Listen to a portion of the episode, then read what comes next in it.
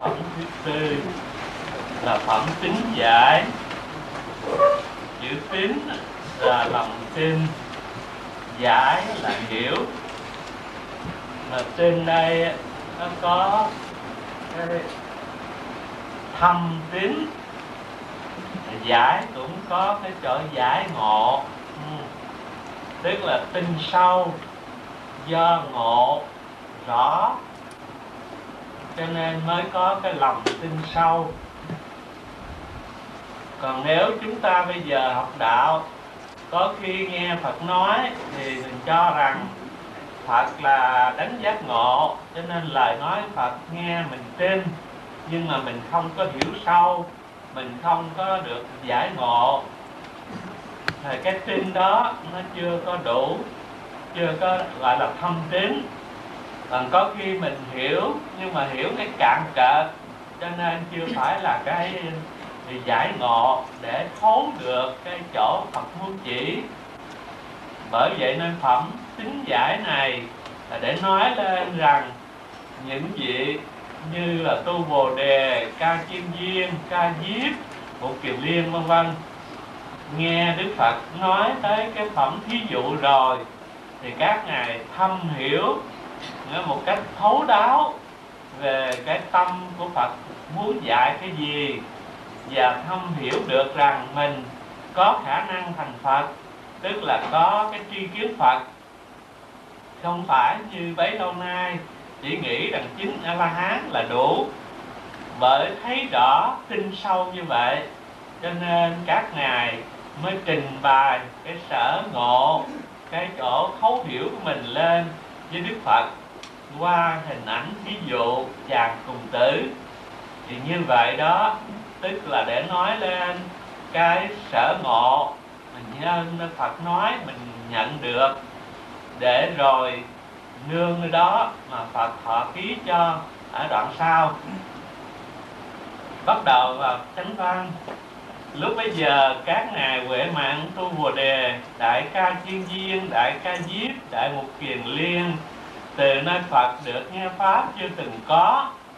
Đức Thế Tôn dự ghi cho ngài Xá Lợi Phất sẽ thành vô thượng chánh đẳng chánh giác, sanh lòng hy hữu, hớn hở vui mừng, liền từ chỗ ngồi đứng dậy, sửa y phục, trịch bài vai hữu, gối hữu chống đất, một lòng chắp tay cúi mình cung kính chiêm ngưỡng dung nhan Phật mà bạch Phật rằng: chúng con ở đầu trong hàng tăng, tuổi đều già lụng, tự cho đã được niết bàn, không kham nhiệm gì nữa, chẳng còn lại thẳng cầu đạo vô thượng chánh đẳng chánh giác. Ở đây là giai đoạn đầu, bởi vì ngài Xá Lợi Phất ở trong hội Đức Phật thì gọi là đại trí.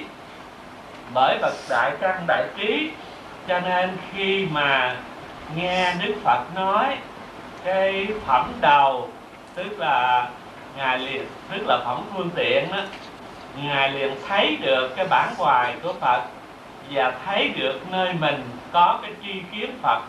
Cho nên ngang đó ngài trình bày chỗ sở ngộ của mình, Phật liền ấn chứng cho thọ ký sau này sẽ thành Phật. Nhưng mà những vị như là Tu Bồ Đề, Đại Ca Chiên Viên v.v.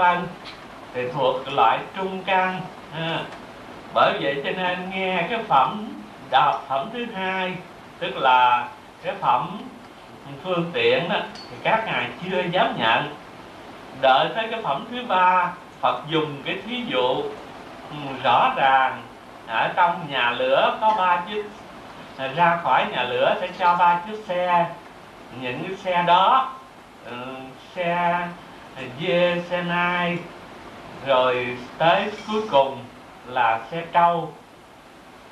Thì như vậy nói rằng cho 3 xe, nhưng khi con ra rồi chỉ cho 1 xe duy nhất là xe trâu.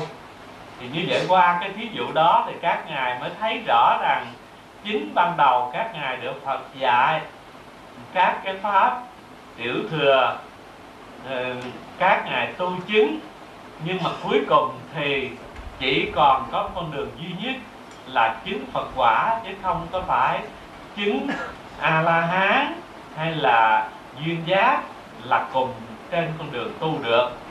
Vì vậy mà tới đây các ngài mới trình bày cái chỗ vui mừng của các ngài khi nghe Phật thọ ký trên ngày Xá Lợi Phất. Và ngài, các ngài mới diễn tả lại cái tâm trạng của các ngài trong lúc này, nói rằng tuổi đều già lụng, tự cho đã được niết bàn, không tham nhiệm gì nữa. Thì nói tuổi đều già lụng thì quý vị nhớ lúc này Phật sắp niết bàn, cho nên các cái vị như là Đại Ca Diếp, Đại Bộc Kiền Liên, Ca Chiên Viên v.v. những vị đã chừng bao nhiêu tuổi? Chắc là trên 70 hết rồi. Các ngài trên 70 tuổi cho nên già lụng, ngồi lâu mỏi mệt, phải không? Đó, ở đây như là ông thầy Thiện Phát, ông chưa tới 70 mà thấy ông cũng già lụng rồi, không ngồi cũng thấy mỏi mệt rồi, phải không? Mà đã là già lụng mỏi mệt rồi thì có cầu cái gì hơn không? Hay là chỉ chứng được A-la-hán ngang đó mãn nguyện rồi, chứ có đâu cầu gì nữa. Bởi vậy cho nên khi chứng A-la-hán thấy mình được niết bàn, ngang đó là mừng quá rồi, không có mong mỏi là mình sẽ thành Phật.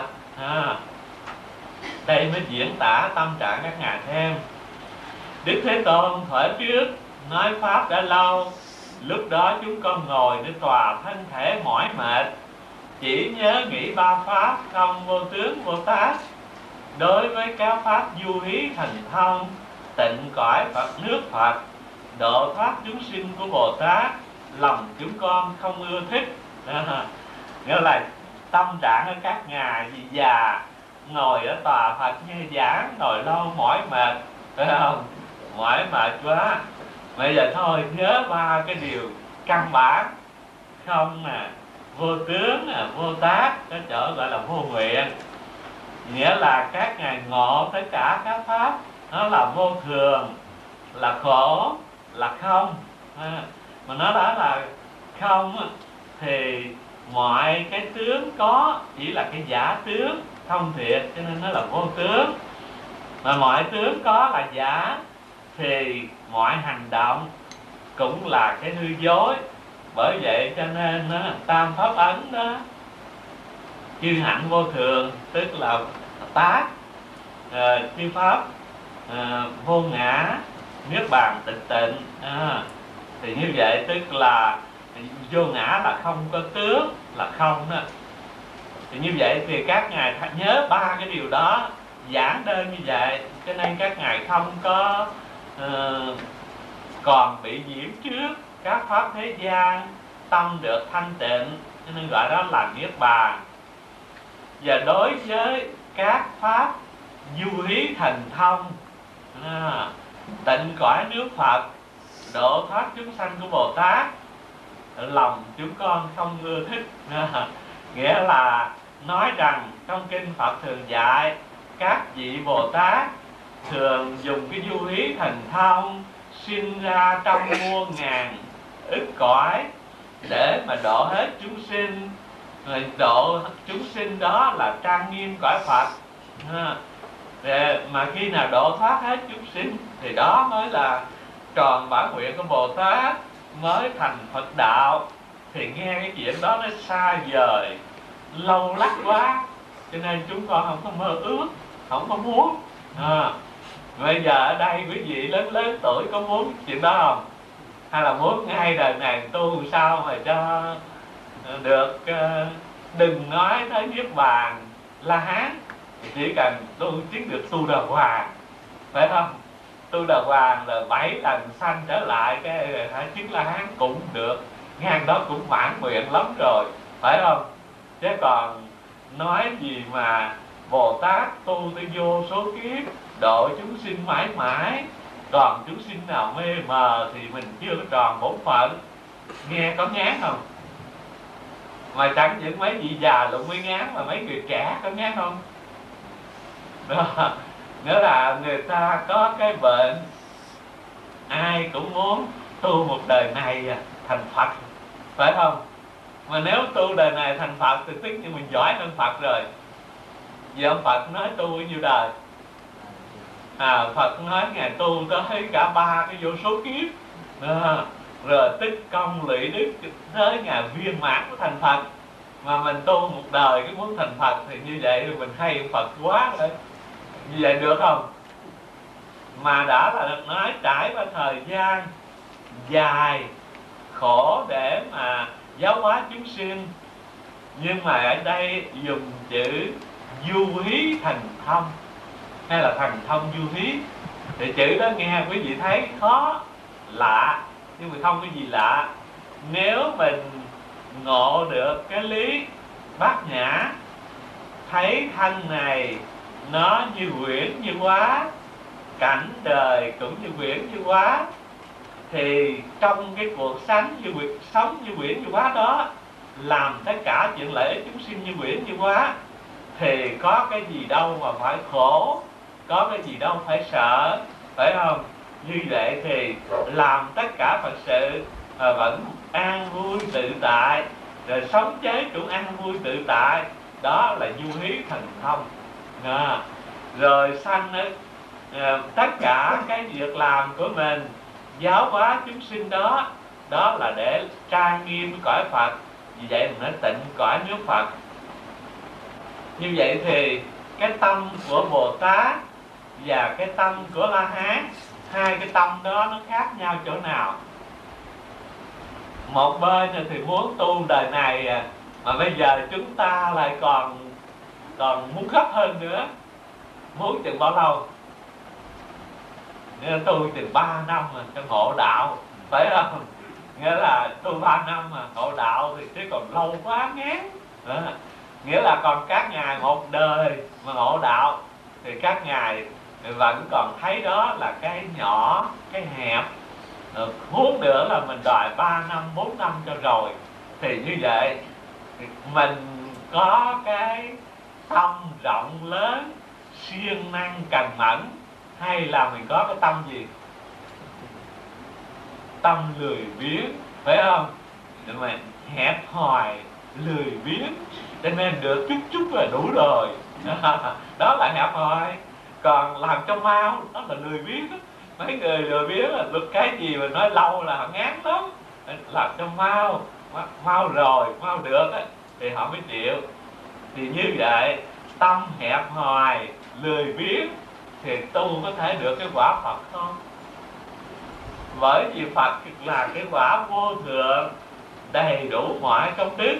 Như quý vị thấy trong kinh thường diễn tả, nghĩa là Phật vừa là đầy đủ 32 tướng tốt, rồi ở bên trong thì có tứ vô sở quý nè, thập bát bích cộng vân vân, đủ mọi thứ thành thông.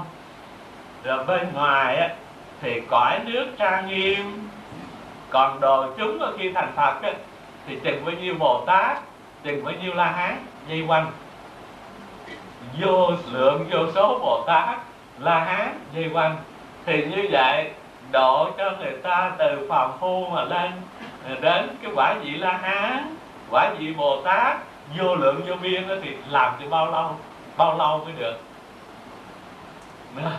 Như vậy thì cái công đức của mình tu mà cho tới cái cõi nước trang nghiêm, cây cối bằng vàng bằng ngọc, muốn ăn được ăn, muốn mặc được mặc, mọi cái như ý hết á, thì công đức thì bao lâu, tu bao lâu mới được đủ công đức đó. Thì như vậy thì muốn được cái công đức lớn lao vô kể đó, thì cái thời gian tu của mình, cái công phu tu của mình cũng phải là vô kể mới được, phải không? Vậy mới là công bằng chứ, cái nhân mới xứng với cái quả. Còn này tu thì ai cũng nói tôi tu thành Phật, mà thành Phật mà đều mau mau, phải không? Chừng 5-7 năm, còn nhiều lắm là đời này tới xong, chứ qua đời sau ngán lắm à. Rồi tu thì muốn làm sao mình tu tự mình được mau giác ngộ, còn thiên hạ ngoài thì kệ, làm như làm, ngồi tu cho giác ngộ xong thành Phật cho rồi. Nhưng mà mình giác ngộ mình thành Phật được không? Bởi vì Phật thì đòi hỏi tự giác nè, giác tha nè, giác hạnh viên mãn, gọi là Phật, phải không? Mà mình muốn giác không rồi thành Phật à? thì như vậy được chưa? Nghĩa là như vậy thì chỉ có là Bích Chi Phật hay là Duyên Giác Phật thôi. Như vậy để thấy rằng cái tâm niệm của cái người tu muốn cho đến nơi đến chốn thì phải nhìn thấy sự đời cũng như bản thân mình nó là cái tướng hư dối, không có cái gì quan trọng mà lăn lộn trong cõi đời để giáo hóa chúng sinh kiếp kiếp đời đời, không mỏi mệt, không lười chán. Thì như vậy đó là cái hạnh Bồ Tát. Chừng nào thiên hạ thành Phật hết rồi thì chừng đó mình sẽ thành Phật sau, phải không? Như vậy quý vị chịu không? Để cho tất cả người ta thành Phật rồi, rồi mình sẽ thành sau, quý vị chịu không? Hay là muốn mình thành trước? Nghĩa là ai ở đời cũng muốn cái gì cũng dành phần trước hết á, phải không? Nên rồi mình nhớ lại cái câu của Bồ Tát Địa Tạng này, thệ á, thệ sao? Nếu mà chúng sinh mà chưa có thành Phật thì Ngài không có chứng Bồ Đề. Như vậy thì đợi có thành Phật rồi mình mới thành sao chứ gì, phải không? Thì cái đó để nói lên những tâm niệm cao cả, hy sinh trọn vẹn cho chúng sinh mà mình không nghĩ tới mình. Còn bây giờ mình tu á, nhiều khi mình nghĩ về mình nhiều hơn là hy sinh cho chúng sinh. Bởi vậy cho nên làm Phật sự á, làm cái gì mà vui vui, được người này người kia hoan nghênh rồi đó thì còn ráng làm, phải không? Làm gì mà gặp khó khăn, gặp trở ngại, bị ta chê trách cái thì sao? Cái muốn thối Bồ Đề tâm vô núi tu phước cho rồi, phải không? Làm đạo khó quá, cứ nghĩ như vậy cho nên là cái tâm mình nó quen cái tâm hẹp hòi nhỏ mọn. Mà tâm hẹp hòi nhỏ mọn thì làm sao được cái quả lớn lao như chư Phật được đó. Nói như vậy để quý vị thấy rằng cái nhân với cái quả nó phải theo nhau. Nếu cái nhân lớn thì được cái quả lớn, cái nhân nhỏ thì chỉ được cái quả nhỏ thôi. Ở đây Ngài nói thêm, vì sao Đức Thế Tôn khiến chúng con ra khỏi ba cõi, được chứng Niết Bàn? Lại nay đây chúng con tuổi đã già nua, ở nơi đạo vô thượng chánh đẳng chính giác của Phật dạy Bồ Tát, không hề sanh một niệm ưa thích. Nghĩa là Phật dạy chúng con tu chứng A-la-hán, được Niết Bàn, ra khỏi tam giới đủ rồi. Còn nói cái chuyện mà các vị Bồ Tát thành Phật, giáo hóa vô lượng vô số chúng sinh để được thành Phật, chúng con không có một niệm ưa thích chứ. Bây giờ không thích cái đó, nó muốn làm sao rồi chứng A-la-hán là xong à. Đó là cái tâm trạng của các ngài. Chúng con hôm nay ở trước Phật nghe thọ ký cho thanh văn sẽ được vô thượng chánh đẳng chánh giác, lòng rất vui mừng, được pháp chưa từng có. Chẳng ngờ hôm nay bỗng nhiên được pháp hy hữu, tự rất mừng, mai đặng lợi lành lớn, vô lượng trang báo, chẳng tìm cầu mà tự được. Bây giờ chúng con không có niệm nào muốn thành Phật hết á. Mà bây giờ bỗng dưng nghe Phật thọ ký cho Ngài Xá Lợi Phất là hàng thanh văn như chúng con sau này sẽ thành Phật, thì cái điều đó thật là điều chưa từng có. Thì chúng con chưa có một niệm mong thành Phật, mà bây giờ Phật lại cho cái quả Phật, thật là cái điều quá sức tưởng tượng của chúng con. Cho nên cái của báo vô lượng mà không cầu mà bỗng dưng nó tới, bỗng dưng được. Đó là trình bày tâm trạng rồi. Rồi tới đây bắt đầu dùng cái thí dụ để rõ được cái việc làm của mình. Thế Tôn, chúng con hôm nay ưa nói thí dụ để chỉ rõ nghĩa đó. Thí như có người tuổi còn thơ bé, bỏ cha trốn đi, qua ở lâu nơi nước khác, hoặc 10, 20 đến 50 năm. Người đó tuổi đã lớn, lại thêm nghèo cùng khốn khổ, rong rủi bốn phương để cầu đồ mạc vật an, dạo đi lần lần tình cờ về bổn quốc. Thì đây là diễn tả cái bước đầu khởi sự trên con đường mê. Trên con đường mê giống hệt như cái chàng cùng tử này bỏ cha mẹ mà đi quan, mà bỏ đi quan đi tới bao nhiêu năm, tới hoặc là 10 hoặc là 20 cho tới 50 năm. Lớn rồi mới vì cái sự ăn uống ăn mặc mà đi dạo lần lần tình cờ thôi trở về bổn quốc, tình cờ chứ không phải có cái ý trở về. Diễn tả cái tâm trạng các ngài thật là đúng. Người cha từ trước đến nay tìm con không được, bèn ở lại tại một thành trong nước đó. Nhà ông giàu lớn, của báo vô lượng, các kho đụng vàng bạc lưu ly, san hô hổ phách pha lê, các thứ châu thải đều đầy đủ, đầy tràn. Tôi tớ thần tá lại dân rất đông, voi ngựa xe cộ bò dê nhiều vô số, cho vai thâu vào lời lãi khắp đến nước khác. Khách thương buôn bán cũng rất đông nhiều. Bây giờ gã nghèo cùng kia dạo đến các tụ lạc, trải qua xóm làng, lần hồi đến nơi thành của người cha ở. Người cha hằng nhớ con, cùng con biệt ly hơn 50 năm mà ông vẫn chưa tình đối với người nói việc như thế. Chỉ tự suy nghĩ lòng rất ăn năn. Ông tự nghĩ nhà có nhiều của cải vàng bạc trân báu, kho đụng tràn đầy, không có con cái một mai mà chết mất, thì của cải tản thất không người giao phó, cho nên ân cần nhớ luôn đến con. Ông lại nghĩ nếu ta gặp được con, quỷ phó của cải, thản nhiên khoái lạc, không còn sầu lo. Như vậy thì đoạn này để nói lên người con ban đầu bỏ cha bỏ mẹ đi quan, đó là dụ cho chúng ta trong cái lúc mà bối giác để hiệp trần, từ cái tánh giác đầy đủ vô lượng công đức vô biên đó mà mình quên, mình bỏ cái để đi lang thang trong lục đạo luân hồi. Đi lang thang như vậy cho tới bao nhiêu đời, bao nhiêu kiếp. Bây giờ bất thành, gặp cái duyên tốt, mình thức tỉnh. Thức tỉnh làm gì?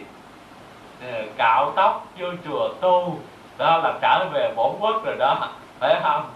Tuy là trở về bổn quốc rồi nhưng mà nghe lại cha mình, tức là ông Phật. Ông Phật cũng đầy đủ phước đức vô lượng vô biên, kể nghe mà ngọt, phải không?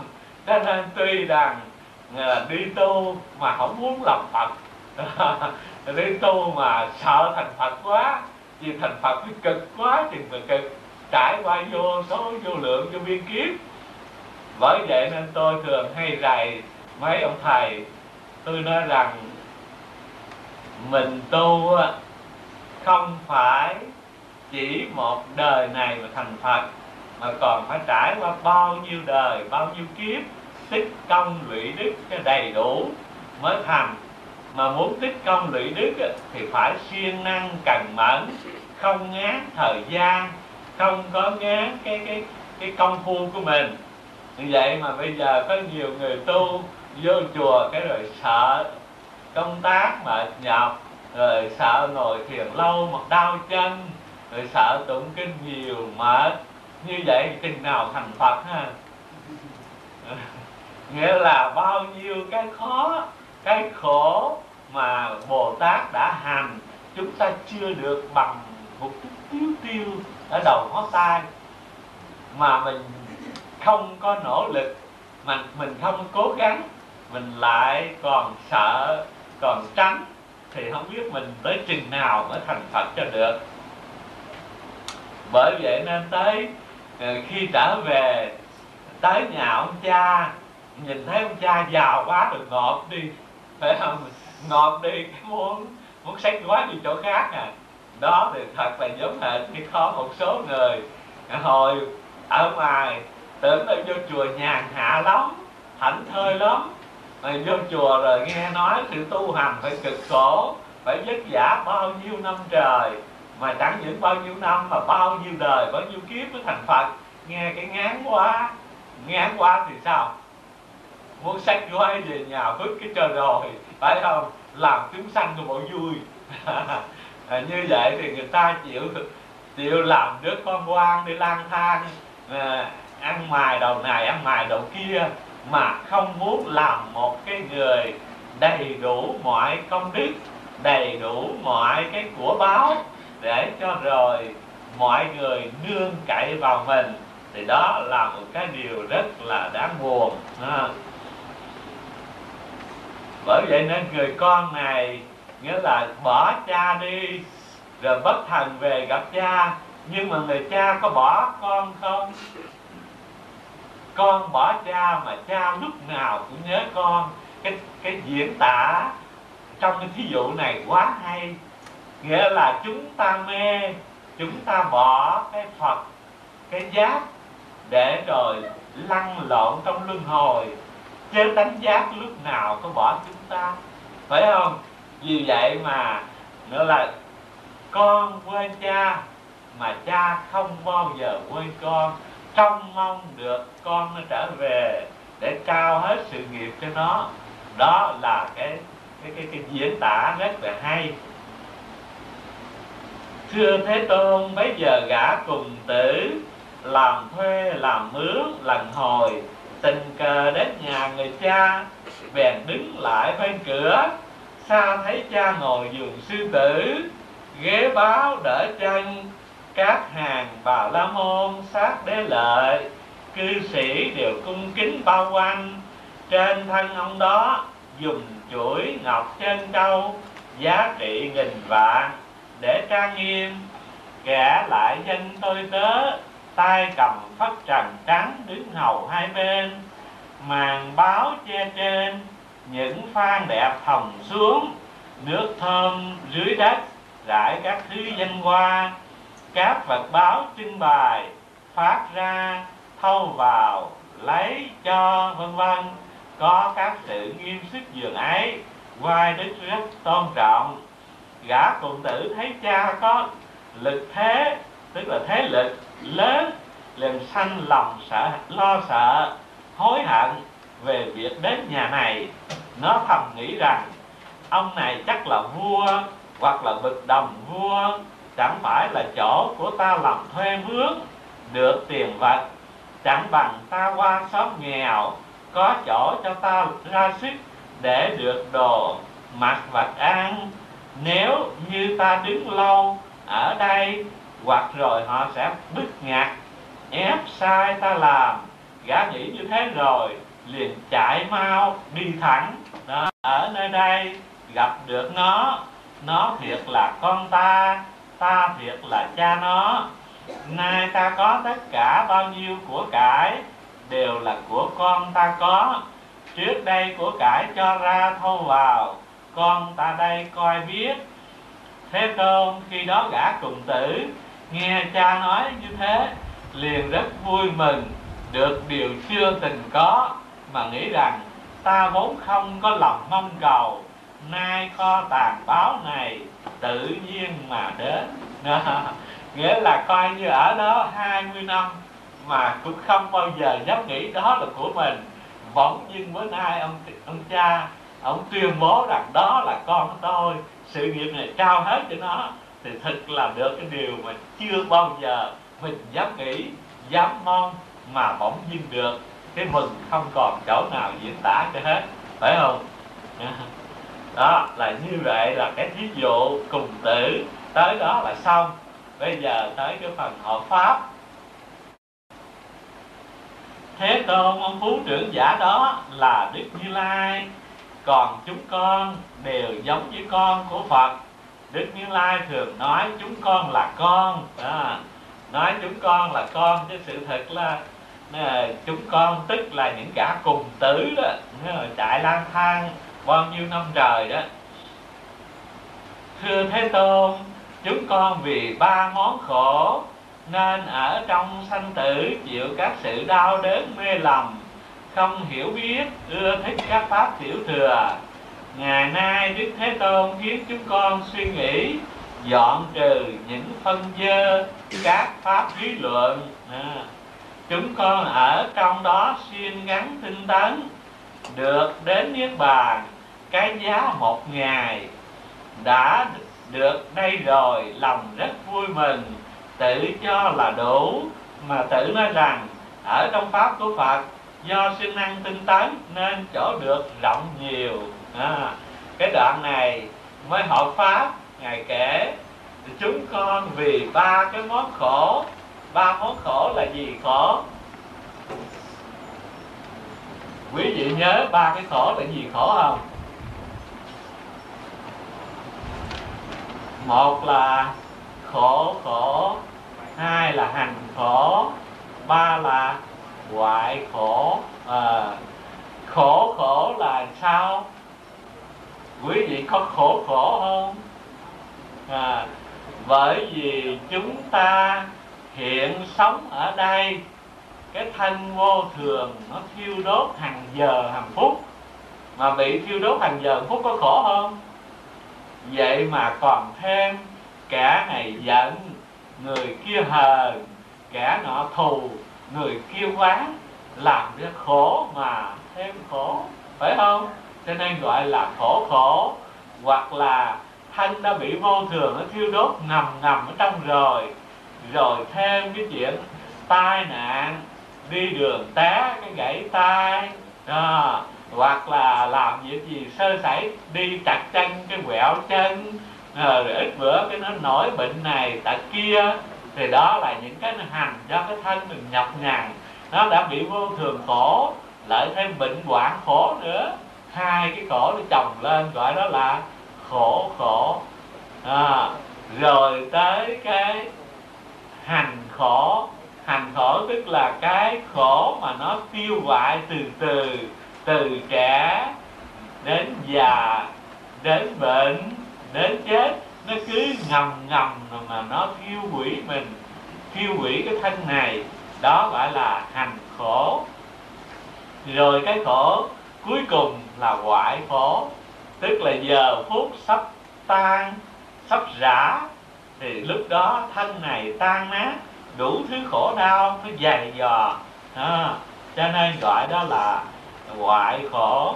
Thì bởi nhớ ba cái khổ đó nên ở trong sanh tử chịu các sự đau khổ mê lầm, không hiểu biết, ưa thích các pháp tiểu thừa. Bởi vì nói tu theo cái pháp tiểu thừa chứng A-la-hán thì qua khỏi được ba cái khổ đó, nên mừng quá ráng mà tu. Ngày nay Đức Thế Tôn khiến chúng con suy nghĩ, dọn trừ những phân dơ. Phân dơ đó là gì? Là các pháp hí luận. Hí luận tức là các cái pháp giả dối, tham sân si phiền não, là những cái không thiệt mà bảo chúng con phải dọn trừ cái đó.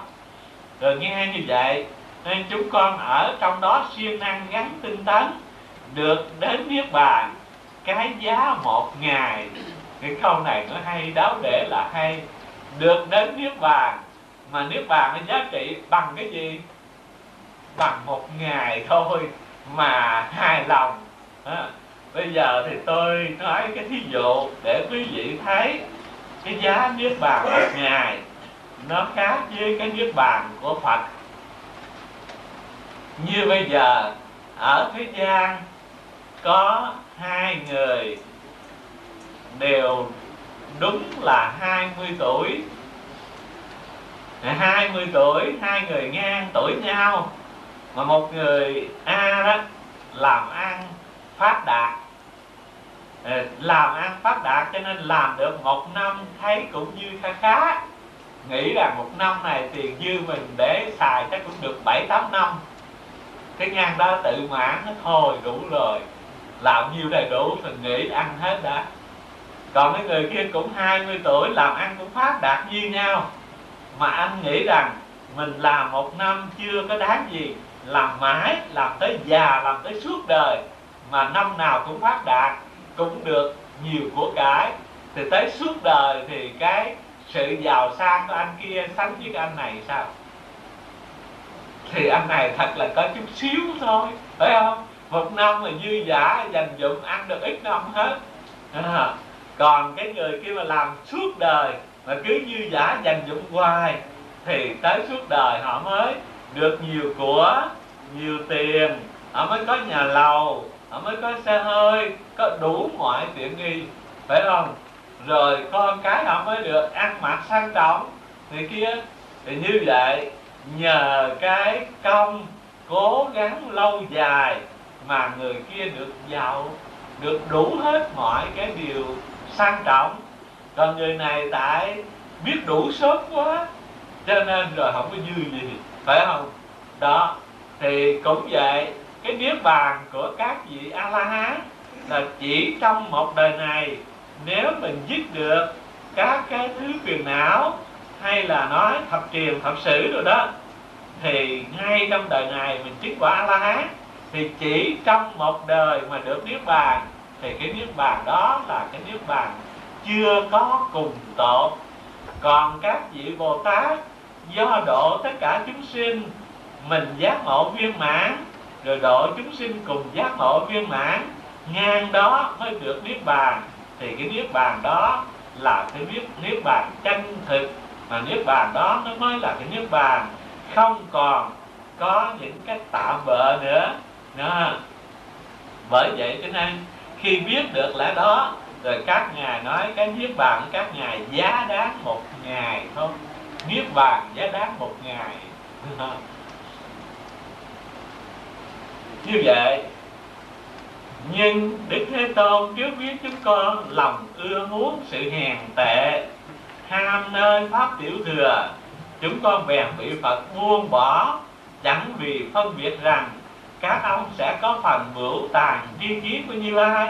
Đó, ở đây là có vẻ hơi trách, nói rằng hồi trước có Phật nói những cái điều trên nên tụi con mừng quá, ham tu, tu rồi đạt được, mà cái kết quả đạt được tụi con hết sức là tạm bợ.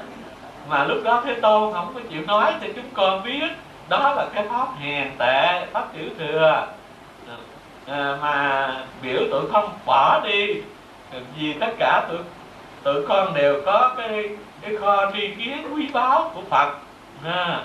Không chịu nói như vậy cho nên thì chúng con cứ tự mãn ở trong đó.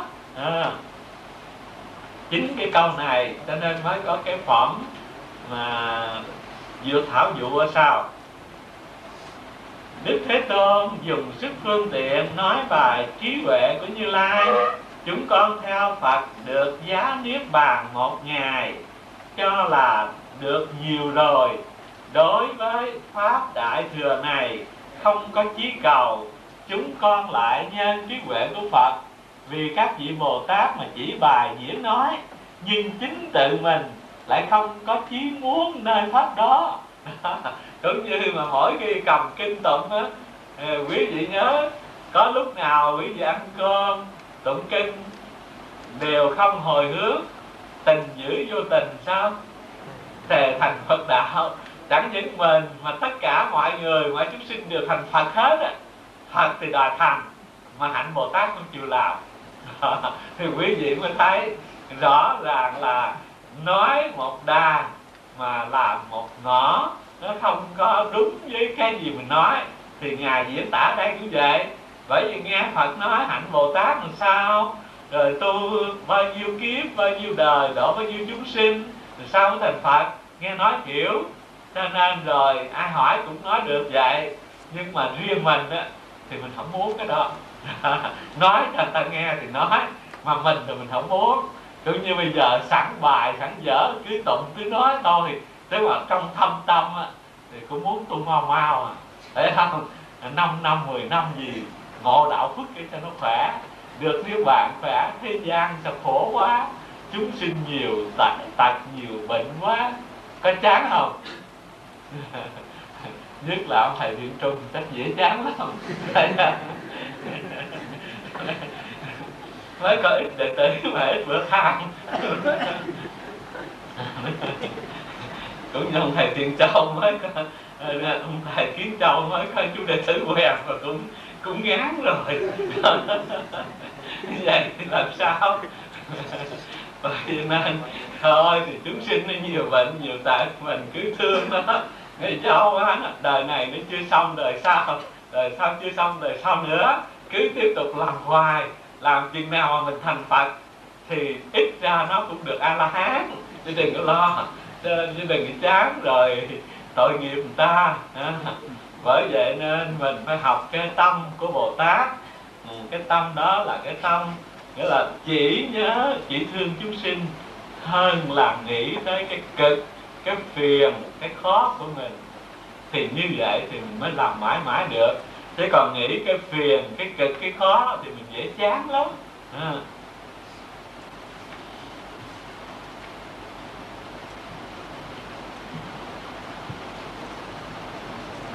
Đây, thì tới cái chỗ này. Vì sao Đức Phật biết chúng con ưa nói Pháp tiểu thừa, nên dùng sức phương tiện thuận theo chúng con mà nói Pháp. Chúng con không tự biết thật là Phật tử. Ngày nay chúng con mới biết Đức Thế Tôn ở nơi trí huệ của Phật không có lẫn tiếc đó. Như vậy thì bây giờ con mới biết rằng Phật đối với chúng con đều muốn là chúng con đều thành Phật, chứ không có ý niệm nào dành riêng có phần Phật cho mình, phải không? Mà muốn tất cả đều thành Phật, không phải muốn dạy các ông tu tới thanh văn duyên giác thôi, đều muốn thành Phật, không có lẫn tiếc cho chúng con. Vì sao chúng con từ xưa đến nay thật là Phật tử mà chỉ ưa Pháp tiểu thừa? Nếu chúng con có tâm ham đại thừa, thời Phật gì chúng con mà nói Pháp đại thừa? Ở trong kinh này chỉ nói Pháp nhất thừa. Lúc xưa Đức Phật ở trước Bồ Tát chê các thanh văn ham Pháp tiểu thừa. Như vậy thì tới cái giai đoạn này, tức là thời cơ nó đã chín mùi, bây giờ Phật nói chỉ có nhất thừa, chứ không có thanh văn duyên giác gì nữa. Nhưng Đức Phật thiệt dùng đại thừa để giáo hóa. Vì thế nên chúng con nói vốn không có lòng mong cầu, mà nay tạng báo của Đấng Pháp Vương tự nhiên đến, như chỗ nên được của Phật tử đều đã được đó. Như vậy thì dù ngày xưa không có mơ ước thành Phật, mà bây giờ cũng vẫn được Phật thọ ký cho sẽ thành Phật. Thì như vậy là cái không mơ ước mà vẫn được. Cũng như bây giờ Phật tử tăng ni của chúng ta không có dám mơ ước thành Phật, nghĩ tu đời sau mình được phước lành để rồi tiếp tục tu nữa, hoặc là đời sau được phước lành mình sanh ra được gặp những điều vui vẻ, được gặp Phật Pháp sớm hơn, chỉ mơ ước nhỏ nhỏ vậy thôi. Nhưng mà không ngờ chính mình mơ ước như vậy mà rốt cuộc rồi Phật cũng sẽ dạy mình tu thành Phật. Chỉ có con đường duy nhất đó, chứ không có đường thứ hai, thứ ba nào khác. Chỉ chẳng qua là cái phương tiện đầu nói nó có những cái thấp, cái cao cho mình dễ nương, chứ cuối cùng rồi đều thành Phật. Cũng như trong cái phẩm phương tiện nói đó, một tai xá Phật cũng sẽ thành Phật, một câu niệm Phật cũng sẽ thành Phật đó. Thì như vậy chỉ có con đường thành Phật là cuối cùng, chứ không đường nào khác hết. Nhưng mà những cái khác đó là cái tạm, chứ không phải là cái thiệt. Rồi đọc tiếp. Tụng là lặp lại ý trước, chứ không có gì lạ. Chỉ có cái phần chót từ số 16 trở lại sau đó có cái ý mới. Bây giờ tôi lặp lại cái ý của bài trùng tụng cũng như cái chánh văn trên, là các vị như Ngài Ca Diếp, mà nhất là đối cơ là Ngài Ca Diếp và Ngài Bụt Kỳ Liên vân vân, trình bày cái sở ngộ của mình qua cái hình ảnh ví dụ chàng cùng tử, thì chàng cùng tử từ bỏ cha mẹ đi quan, trải qua thời gian dài 50 năm chịu đói khát cực khổ, rồi sau này một duyên cớ nào vì sự ăn mặc mà trở về được cái xứ của mình, rồi gặp lại ông cha mà ông cha quá giàu cho nên không dám nhìn, rồi ông cha ông mới dùng phương tiện cho người đi tìm bắt đem về, nhưng mà sợ quá rồi chết ngất. Như vậy thì ông cha ông mới bữa thả đi, rồi mới sai người thầm đi tới để rồi rủ về làm bằng cách là mướn hốt phân. Từ mướn hốt phân đó người mới ở gần với trong gia đình, người cha thấy con mình hèn hạ, chưa có dám nhận được cái mình là cha, cũng chưa có biết sự nghiệp này là của nó. Bởi vậy cho nên rồi mới giả ra cái người cũng cầm đồ hốt phân để gần gũi nhắc nhở, rồi từ từ kêu nó bằng con, rồi quen rồi mới trao. Tới cuối cùng thì bà trao cho biết sự nghiệp trong nhà, rồi tới cái giờ phút sắp lâm chung mới hỏi hết mọi người tới để rồi tuyên bố dứt khoát rằng đây là con của tôi là cha, sự nghiệp của tôi đó là sự nghiệp của con tôi, tất cả của cái gì mà đã có đều trao hết cho con. Thì như vậy qua cái hình ảnh đó thì chúng ta mới thấy các ngài khéo ví dụ cho cái tâm trạng của các ngài, từ cái tâm trạng nhỏ mọn, hẹp hòi, sợ sệt, tới cái tâm trạng của một cái người quen thuộc với cái sự nghiệp của ông cha, rồi cuối cùng được ông cha ông ban cho mà cái điều mình chưa bao giờ muốn, chưa bao giờ nghĩ. Thì như vậy để thố lộ rằng nơi tâm các ngài đã thấy rõ ngang đây, biết rằng tất cả người tu Phật dù duyên ít duyên nhiều, dù tu pháp này pháp nọ, cuối cùng đều phải tới cái quả Phật, không có nghi ngờ điều đó chút nào nữa. Cho nên ngày trước các ngài tu hạnh Thanh Văn không có bao giờ nghĩ tu theo hạnh Bồ Tát, không bao giờ nghĩ mình thành Phật, nhưng cuối cùng Phật vẫn thọ ký cho sau này sẽ thành Phật. Thì như vậy quả là Đức Phật dạy tất cả đệ tử chỉ có một con đường duy nhất là đến thành Phật mới thôi, chứ không có đường nào khác hơn đó. Trình bày như vậy cho nên gọi đó là tín giải, tức là lòng tin hiểu sâu xa chỗ mà Đức Phật ngài phương tiện, mình thấy mình biết rõ, không còn ngờ vực nữa. Cho nên ngang đây đủ sức để lãnh thọ cái pháp của Phật. Thì như vậy hình ảnh chàng cùng tử, nếu chúng ta nói theo tinh thần nhà thiền thì nó có hai chặng. Chặng thứ nhất là bỏ cha đi quan, đó là để nói lên cái ý nghĩa bối giác hợp trần, tức là bỏ cái tánh giác để chạy theo sáu trần ở bên ngoài, rồi luân hồi trong sanh tử khổ đau. Đến một lúc nào đó chúng ta có cái duyên sực tỉnh lại, trở lần về bản quốc, rồi gặp lại cha, đó là cái ý nghĩa bối trần hợp giác. Bây giờ mình nên bỏ cái tha hương đi nơi này nơi kia gian nan khổ sở để trở về nương tựa với ông cha, dù nương tựa từ một cái kẻ rất là thấp hèn, làm thuê làm mướn, nhưng lần lần rồi sẽ lãnh được cái sự nghiệp của ông cha.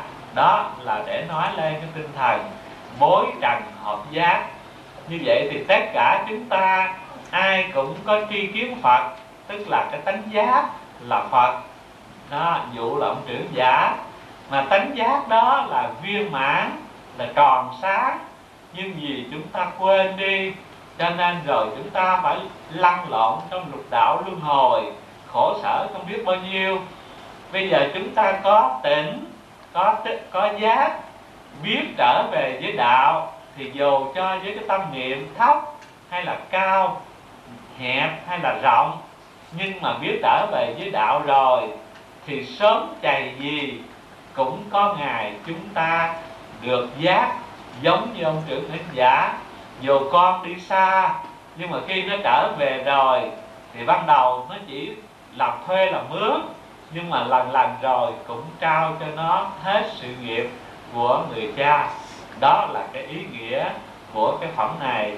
Như vậy thì đọc phẩm này chúng ta thấy được cái tâm niệm các ngài đã thừa nhận mình là con của Phật và mình là người đủ khả năng gánh vác những cái gì mà Phật đã cho mình. Đó là cái ý lặp lại. Còn cái ý trong cái bài tụng mà phần 16 đó là cái ý mới, tức là kể lại.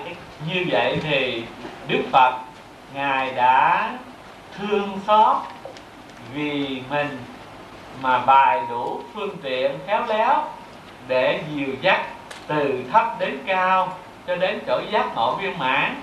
Thì như vậy công đức của Phật đối với mình lớn lao không biết lấy gì mà kể. Bởi vậy cho nên dù cho mình muốn đền ơn bằng cách là kính thờ, bằng cách là đem dân cúng những thức này vật nọ, bằng cách là vai cõng đầu đội vân vân, tất cả cái đó cũng đều không đủ đền ơn Phật, vì ngài đã quá xót thương mình. Tất cả những cái gì ngài có, ngài đều sẵn sàng ban cho mình hết. Cho nên cái điều đó là cái công lớn không thể nào kể hết được. Thì như vậy giờ mình muốn đền ơn Phật mình phải làm sao? Tức là trong kinh Phật nói muốn đền ơn chư Phật là giáo hóa chúng sinh, phải không? Giáo hóa chúng sinh là đền ơn chư Phật, chứ còn không phải mà mình cúng lại hoài đã đủ đền ơn nếu chúng ta không có chịu giáo hóa. Đó là ý nghĩa của cái phẩm dụ về cùng tử. Thì như vậy quý vị thấy mình đã học tới mấy cái ví dụ rồi.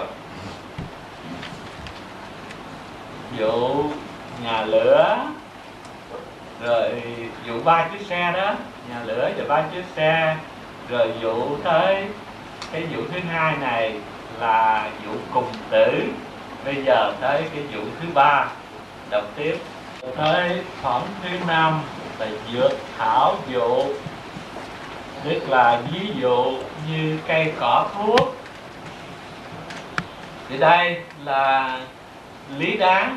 Phẩm này là Phật sẽ thọ ký cho các vị tỳ kheo hay là các vị A-la-hán trước, nhưng mà ngài muốn nói rộng thêm cho quý vị đó thấy rõ cái công đức của Phật, để rồi sau đó mới thọ ký. Vì vậy cho nên mới nói rộng thêm cái phẩm dược thảo dụ này. Lúc bây giờ Đức Thế Tôn bảo ngài Ma Ca Diếp và các đại đệ tử: hay thay Ca Diếp, khéo nói được công đức chân thật của Đức Như Lai. Đúng như lời các ông vừa nói, Đức Như Lai lại còn có vô lượng vô biên a tăng kỳ công đức. Các ông dầu trải qua vô lượng ức kiếp nói cũng không hết được. Như vậy thì đây Đức Phật xác nhận lại công đức mà đoạn trước ngài Ca Diếp tán thán công đức của Phật, dù bao nhiêu kiếp đền đáp cũng không đủ. Thì bây giờ Phật nói đó là các ông nói đúng đó. Nhưng mà thực ra nếu kể hết công đức của Phật ấy, thì không biết bao nhiêu kiếp mà kể cho hết được, để thấy được công đức vô lượng vô biên. Mà quý vị thấy rằng cái công đức vô lượng vô biên thì do tu cái nhân lành vô lượng vô biên, phải không? Tu nhân lành vô việc lượng vô biên mới được cái công đức vô lượng vô biên. Chứ nếu mà tu cái công lành hữu lượng hữu biên thì có thể được cái công đức vô lượng vô biên không? Đó. Vậy mà bây giờ có nhiều người làm gì tốt ở trong chúng, hoặc là làm gì tốt đối với xã hội, làm được tốt một phần nào đó, cho nên đủ rồi, tôi làm hết bổn phận rồi, phải không? Cho đó là đủ. mà đủ thì có giới hạn không?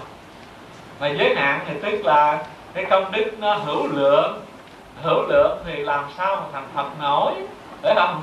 Làm hoài mà không có thấy chán, làm hoài mà không thấy mỏi, cũng không biết chừng nào. Không nói 3 năm, 10 năm, 20 năm, 1 đời, 2 đời, 5, 70 đời, cứ làm hoài, chừng nào đầy đủ công đức như Phật thì thành Phật mới thôi. Đó. Bởi vậy cho nên người tu tụng kinh Pháp Hoa đấy, kinh Pháp Hoa là cao, là phước đức nhiều, là vì kinh này chỉ cho cái tâm Bồ Tát tu phải đến Phật quả mới đủ, chứ không nên dừng bất cứ ở một chặng đường nào.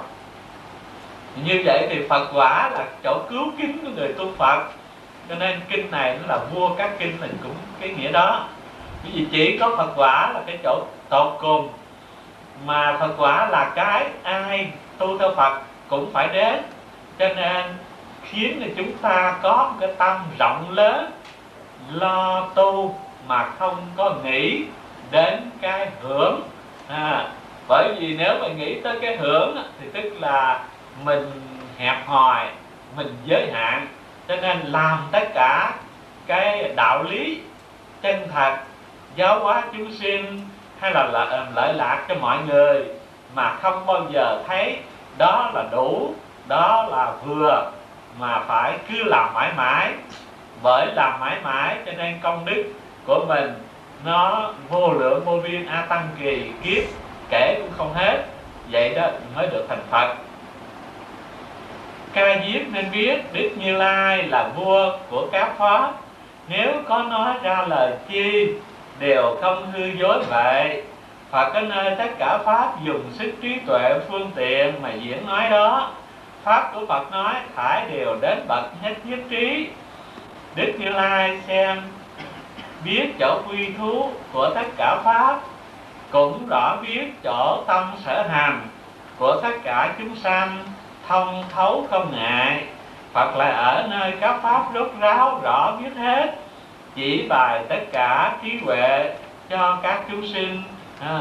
Sở dĩ Phật biết được mọi tâm hành của chúng sinh, biết mọi chỗ quy thú của chúng sinh, biết cái lòng ưa thích của chúng sinh không có ngại, không có bị chướng, là vì Ngài có cái trí tuệ viên mãn.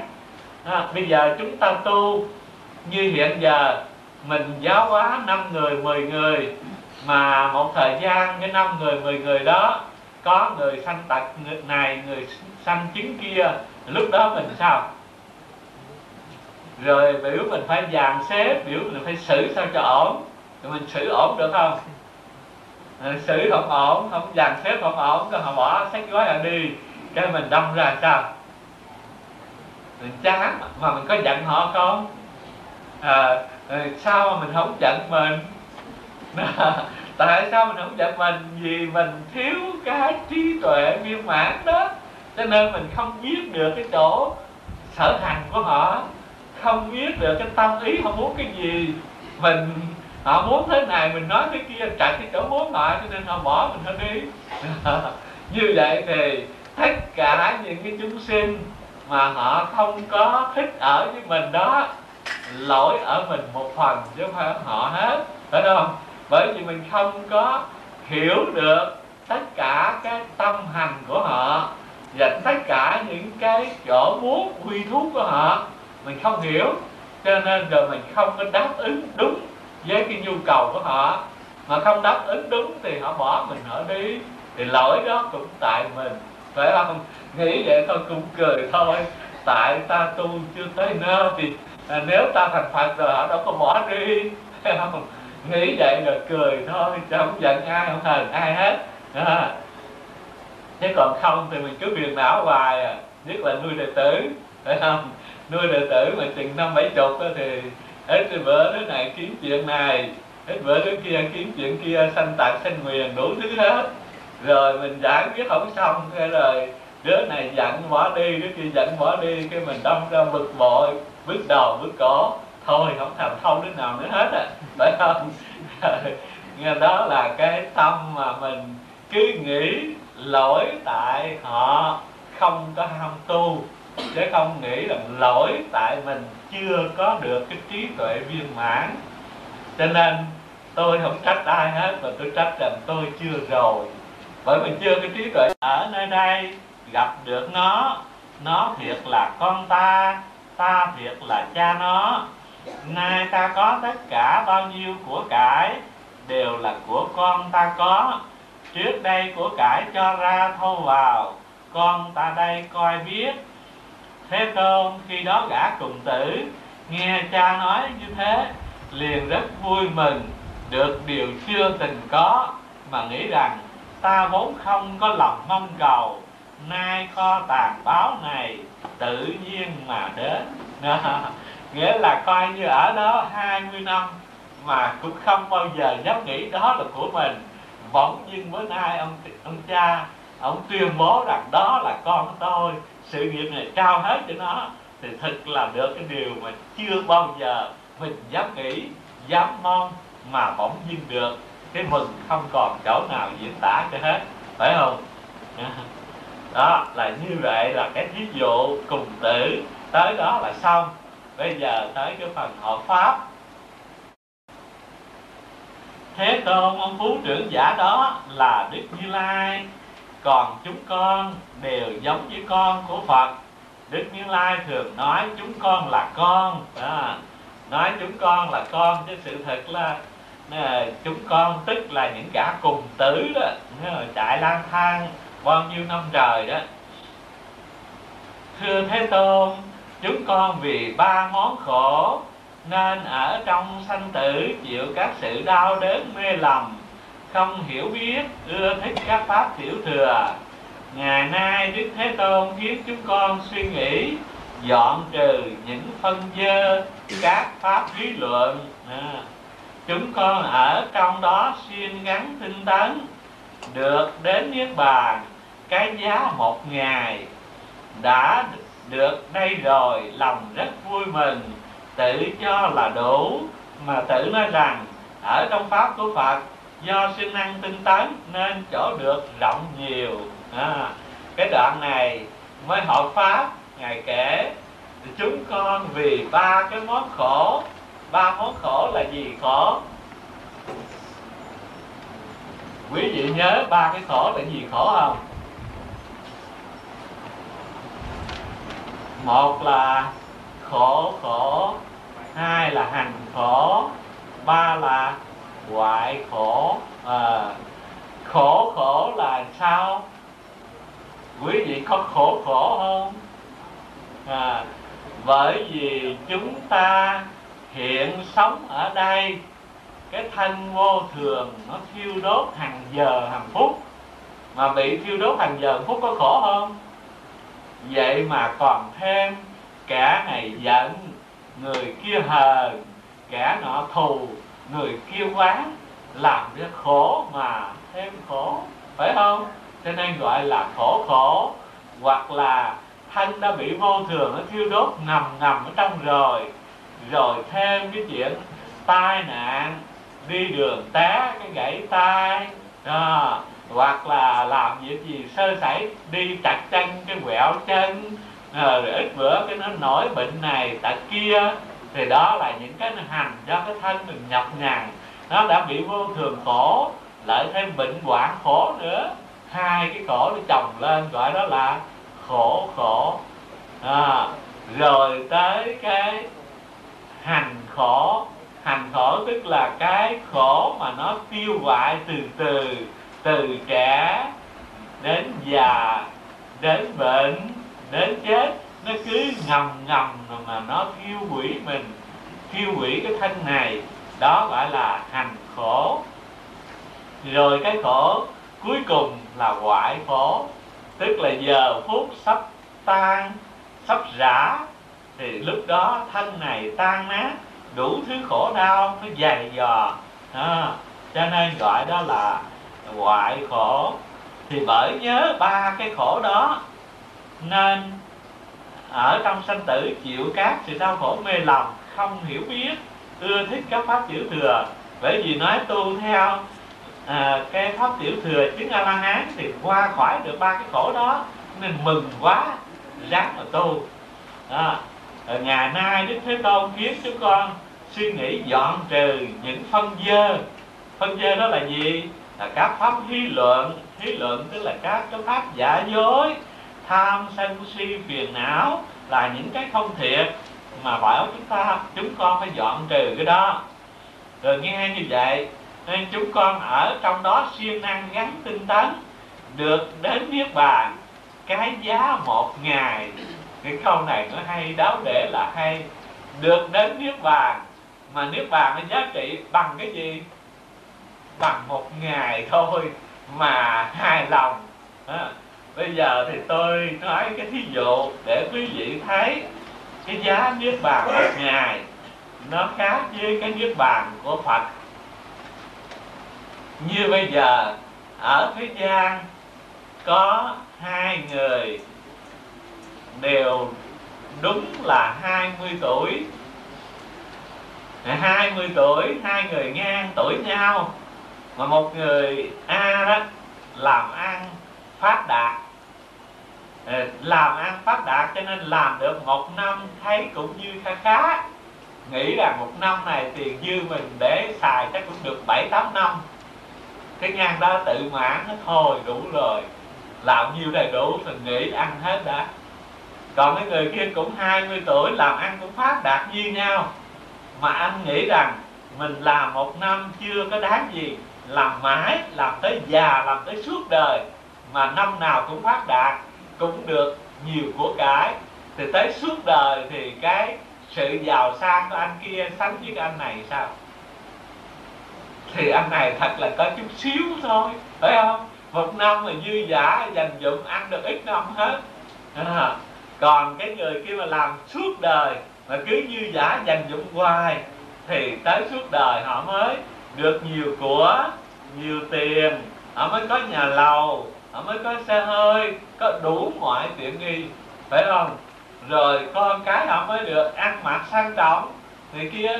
Thì như vậy, nhờ cái công cố gắng lâu dài mà người kia được giàu, được đủ hết mọi cái điều sang trọng, còn người này tại biết đủ sớm quá cho nên rồi không có dư gì, phải không?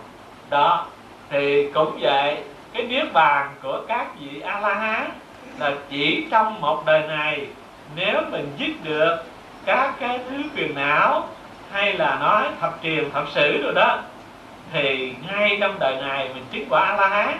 Thì chỉ trong một đời mà được Niết Bàn, thì cái Niết Bàn đó là cái Niết Bàn chưa có cùng tột. Còn các vị Bồ Tát do độ tất cả chúng sinh, mình giác ngộ viên mãn, rồi độ chúng sinh cùng giác ngộ viên mãn, ngang đó mới được Niết Bàn. Thì cái Niết Bàn đó là cái Niết Bàn chân thực, mà Niết Bàn đó nó mới là cái Niết Bàn không còn có những cái tạm bợ nữa. Bởi vậy cho nên khi biết được lẽ đó rồi các ngài nói cái Niết Bàn các ngài giá đáng một ngày thôi. Niết Bàn giá đáng một ngày. Như vậy, nhưng Đức Thế Tôn trước biết chúng con lòng ưa muốn sự hèn tệ, ham nơi pháp tiểu thừa, chúng con bèn bị Phật buông bỏ, chẳng vì phân biệt rằng các ông sẽ có phần bửu tàng tri kiến của Như Lai. Đó, ở đây là có vẻ hơi trách, nói rằng hồi trước có Phật nói những cái điều trên nên tụi con mừng quá, ham tu, tu rồi đạt được, mà cái kết quả đạt được tụi con hết sức là tạm bợ. Mà lúc đó Thế Tôn không có chịu nói thì chúng con biết đó là cái pháp hèn tệ, pháp tiểu thừa, mà biểu tụi con bỏ đi, vì tất cả tụi con đều có cái kho tri kiến quý báu của Phật. Không chịu nói như vậy cho nên thì chúng con cứ tự mãn ở trong đó. Chính cái câu này cho nên mới có cái phẩm mà vừa thảo dụ ở sau. Đức Thế Tôn dùng sức phương tiện nói bài trí huệ của Như Lai, chúng con theo Phật được giá Niết Bàn một ngày, cho là được nhiều rồi. Đối với Pháp Đại Thừa này không có chí cầu, chúng con lại nhân trí huệ của Phật. Vì các vị Bồ Tát mà chỉ bài diễn nói, nhưng chính tự mình lại không có chí muốn nơi Pháp đó. Cũng như mà mỗi khi cầm kinh tụng á, quý vị nhớ, có lúc nào quý vị ăn cơm tụng kinh đều không hồi hướng tình giữ vô tình sao? Thề thành Phật đạo. Chẳng những mình mà tất cả mọi người, mọi chúng sinh đều thành Phật hết á. Phật thì đòi thành, mà hạnh Bồ Tát không chịu làm. Thì quý vị mới thấy rõ ràng là nói một đàn mà làm một ngõ, nó không có đúng với cái gì mình nói. Thì Ngài diễn tả đây cũng vậy. Bởi vì nghe Phật nói hạnh Bồ Tát làm sao, rồi tu bao nhiêu kiếp, bao nhiêu đời, đổ bao nhiêu chúng sinh, rồi sao mới thành Phật. Nghe nói kiểu, cho nên rồi ai hỏi cũng nói được vậy. Nhưng mà riêng mình á, thì mình không muốn cái đó. Nói cho người ta nghe thì nói, mà mình thì mình không muốn. Cũng như bây giờ sẵn bài, sẵn dở, cứ tụng, cứ nói thôi. Thế mà trong thâm tâm á, thì cũng muốn tu mau mau à. Để không 5 năm, 10 năm gì ngộ đạo phước để cho nó khỏe. Được nếu bạn khỏe, thế gian sao khổ quá. Chúng sinh nhiều, tật nhiều, bệnh quá. Có chán không? Nhất là ông thầy Điện Trung chắc dễ chán lắm. Mới có ít đệ tử mà ít bữa than. Cũng như ông thầy Tiền Châu mới có, ông thầy Kiến Châu mới có chú đệ tử quen và cũng ngán rồi. Vậy thì làm sao? Bởi nên thôi thì chúng sinh nó nhiều bệnh nhiều tật, mình cứ thương nó. Thì cháu á, đời này nó chưa xong đời sau chưa xong đời sau nữa, cứ tiếp tục làm hoài. Làm chừng nào mà mình thành Phật thì ít ra nó cũng được A-la-hán, chứ đừng có lo, chứ đừng có chán rồi tội nghiệp người ta. Bởi vậy nên mình phải học cái tâm của Bồ Tát. Cái tâm đó là cái tâm nghĩa là chỉ nhớ, chỉ thương chúng sinh hơn là nghĩ tới cái cực, cái phiền, cái khó của mình. Thì như vậy thì mình mới làm mãi mãi được. Thế còn nghĩ cái phiền, cái cực, cái khó thì mình dễ chán lắm.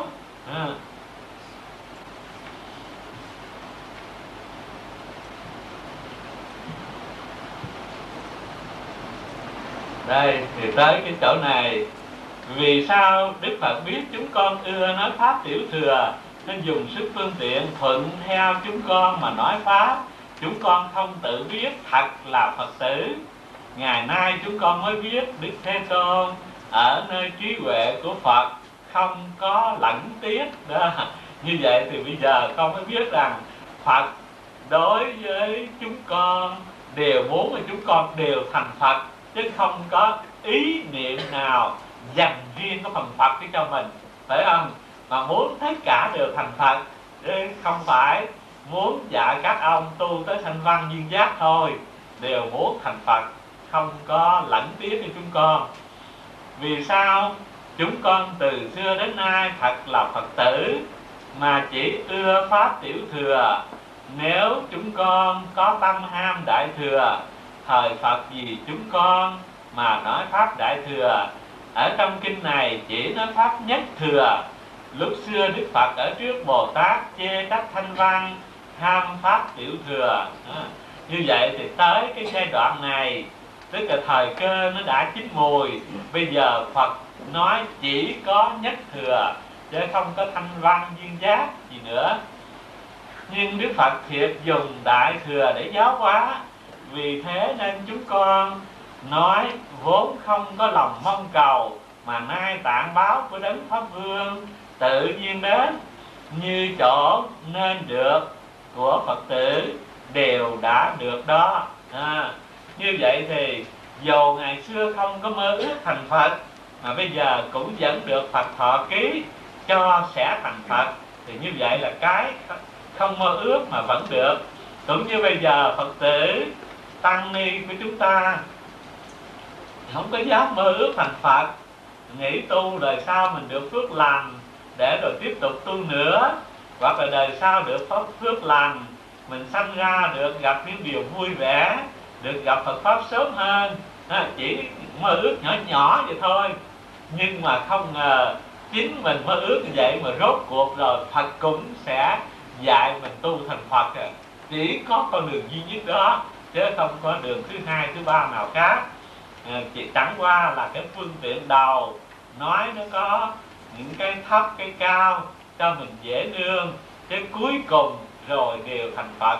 Cũng như trong cái phẩm phương tiện nói đó, một tai xá Phật cũng sẽ thành Phật, một câu niệm Phật cũng sẽ thành Phật đó. Thì như vậy chỉ có con đường thành Phật là cuối cùng, chứ không đường nào khác hết. Nhưng mà những cái khác đó là cái tạm, chứ không phải là cái thiệt. Rồi đọc tiếp. Tụng là lặp lại ý trước, chứ không có gì lạ. Chỉ có cái phần chót từ số 16 trở lại sau đó có cái ý mới.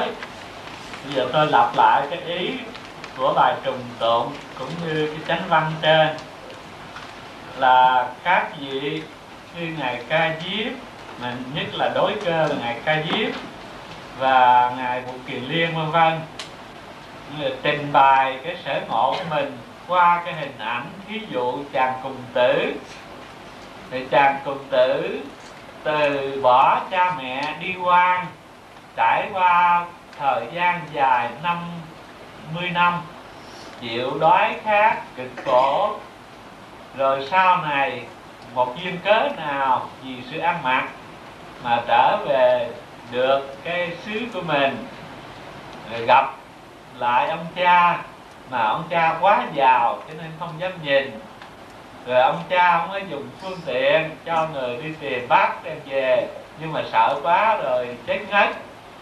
Như vậy thì ông cha ông ấy bữa thả đi, rồi mới sai người thầm đi tới để rồi rủ về làm bằng cách là mướn hốt phân. Từ mướn hốt phân đó người mới ở gần với trong gia đình. Người cha thấy con mình hèn hạ, chưa có dám nhận được cái mình là cha, cũng chưa có biết sự nghiệp này là của nó. Bởi vậy cho nên rồi mới giả ra cái người cũng cầm đồ hốt phân để gần gũi nhắc nhở, rồi từ từ kêu nó bằng con, rồi quen rồi mới trao. Tới cuối cùng thì bà trao cho biết sự nghiệp trong nhà. Rồi tới cái giờ phút sắp lâm chung mới hỏi hết mọi người tới để rồi tuyên bố dứt khoát rằng đây là con của tôi là cha, sự nghiệp của tôi đó là sự nghiệp của con tôi, tất cả của cái gì mà đã có đều trao hết cho con. Thì như vậy qua cái hình ảnh đó thì chúng ta mới thấy các ngài khéo ví dụ cho cái tâm trạng của các ngài, từ cái tâm trạng nhỏ mọn, hẹp hòi, sợ sệt, tới cái tâm trạng của một cái người quen thuộc với cái sự nghiệp của ông cha, rồi cuối cùng được ông cha ông ban cho mà cái điều mình chưa bao giờ muốn, chưa bao giờ nghĩ. Thì như vậy để thố lộ rằng nơi tâm các ngài đã thấy rõ ngang đây, biết rằng tất cả người tu Phật dù duyên ít duyên nhiều, dù tu pháp này pháp nọ, cuối cùng đều phải tới cái quả Phật, không có nghi ngờ điều đó chút nào nữa. Cho nên ngày trước các ngài tu hạnh Thanh Văn không có bao giờ nghĩ tu theo hạnh Bồ Tát, không bao giờ nghĩ mình thành Phật, nhưng cuối cùng Phật vẫn thọ ký cho sau này sẽ thành Phật. Thì như vậy quả là Đức Phật dạy tất cả đệ tử chỉ có một con đường duy nhất là đến thành Phật mới thôi, chứ không có đường nào khác hơn đó. Rồi trình bày như vậy cho nên gọi đó là tín giải, tức là lòng tin hiểu sâu xa chỗ mà Đức Phật là phương tiện, mình thấy mình biết rõ, không còn ngờ vực nữa. Cho nên ngang đây đủ sức để lãnh thọ cái pháp của Phật. Thì như vậy hình ảnh chàng cùng tử, nếu chúng ta nói theo tinh thần nhà thiền thì nó có hai chặng. Chặng thứ nhất là bỏ cha đi quan đó là để nói lên cái ý nghĩa mối giác hợp trần, tức là bỏ cái tánh giác để chạy theo sáu trần ở bên ngoài, rồi luân hồi trong sanh tử khổ đau. Đến một lúc nào đó chúng ta có cái duyên sực tỉnh lại, trở lần về bản quốc, rồi gặp lại cha. Đó là cái ý nghĩa bối trần hợp giác.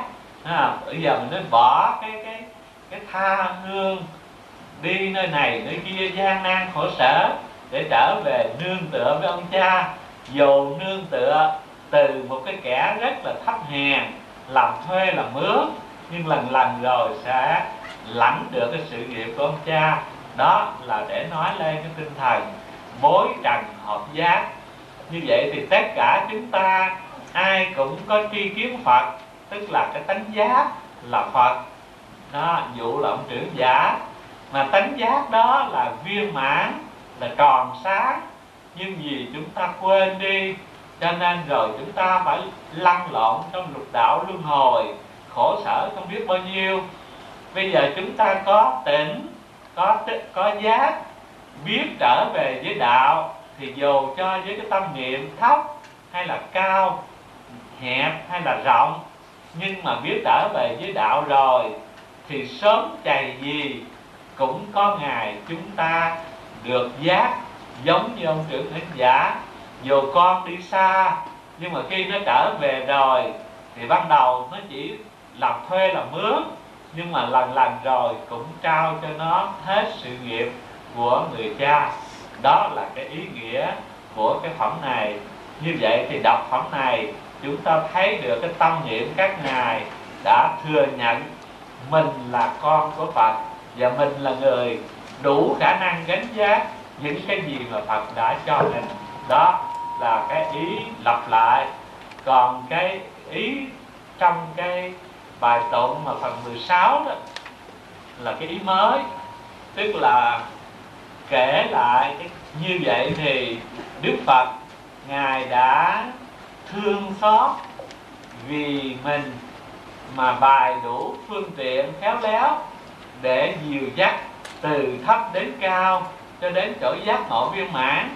Thì như vậy công đức của Phật đối với mình lớn lao không biết lấy gì mà kể. Bởi vậy cho nên dù cho mình muốn đền ơn bằng cách là kính thờ, bằng cách là đem danh cúng những thức này vật nọ, bằng cách là vai cõng đầu đội vân vân, tất cả cái đó cũng đều không đủ đền ơn Phật, vì ngài đã quá xót thương mình. Tất cả những cái gì ngài có, ngài đều sẵn sàng ban cho mình hết. Cho nên cái điều đó là cái công lớn không thể nào kể hết được. Thì như vậy giờ mình muốn đền ơn Phật mình phải làm sao?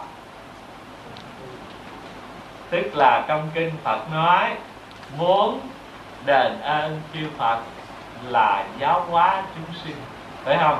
Giáo hóa chúng sinh là đền ơn chư Phật, chứ còn không phải mà mình cúng lại hoài đã đủ đền ơn nếu chúng ta không có chịu giáo hóa. Đó là ý nghĩa của cái phẩm dụ về khùng tử. Thì như vậy quý vị thấy mình đã học tới mấy cái ví dụ rồi.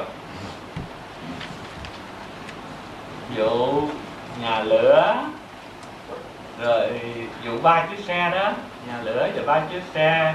Rồi dụ tới cái dụ thứ hai này là dụ cùng tử. Bây giờ tới cái dụ thứ 3, đọc tiếp.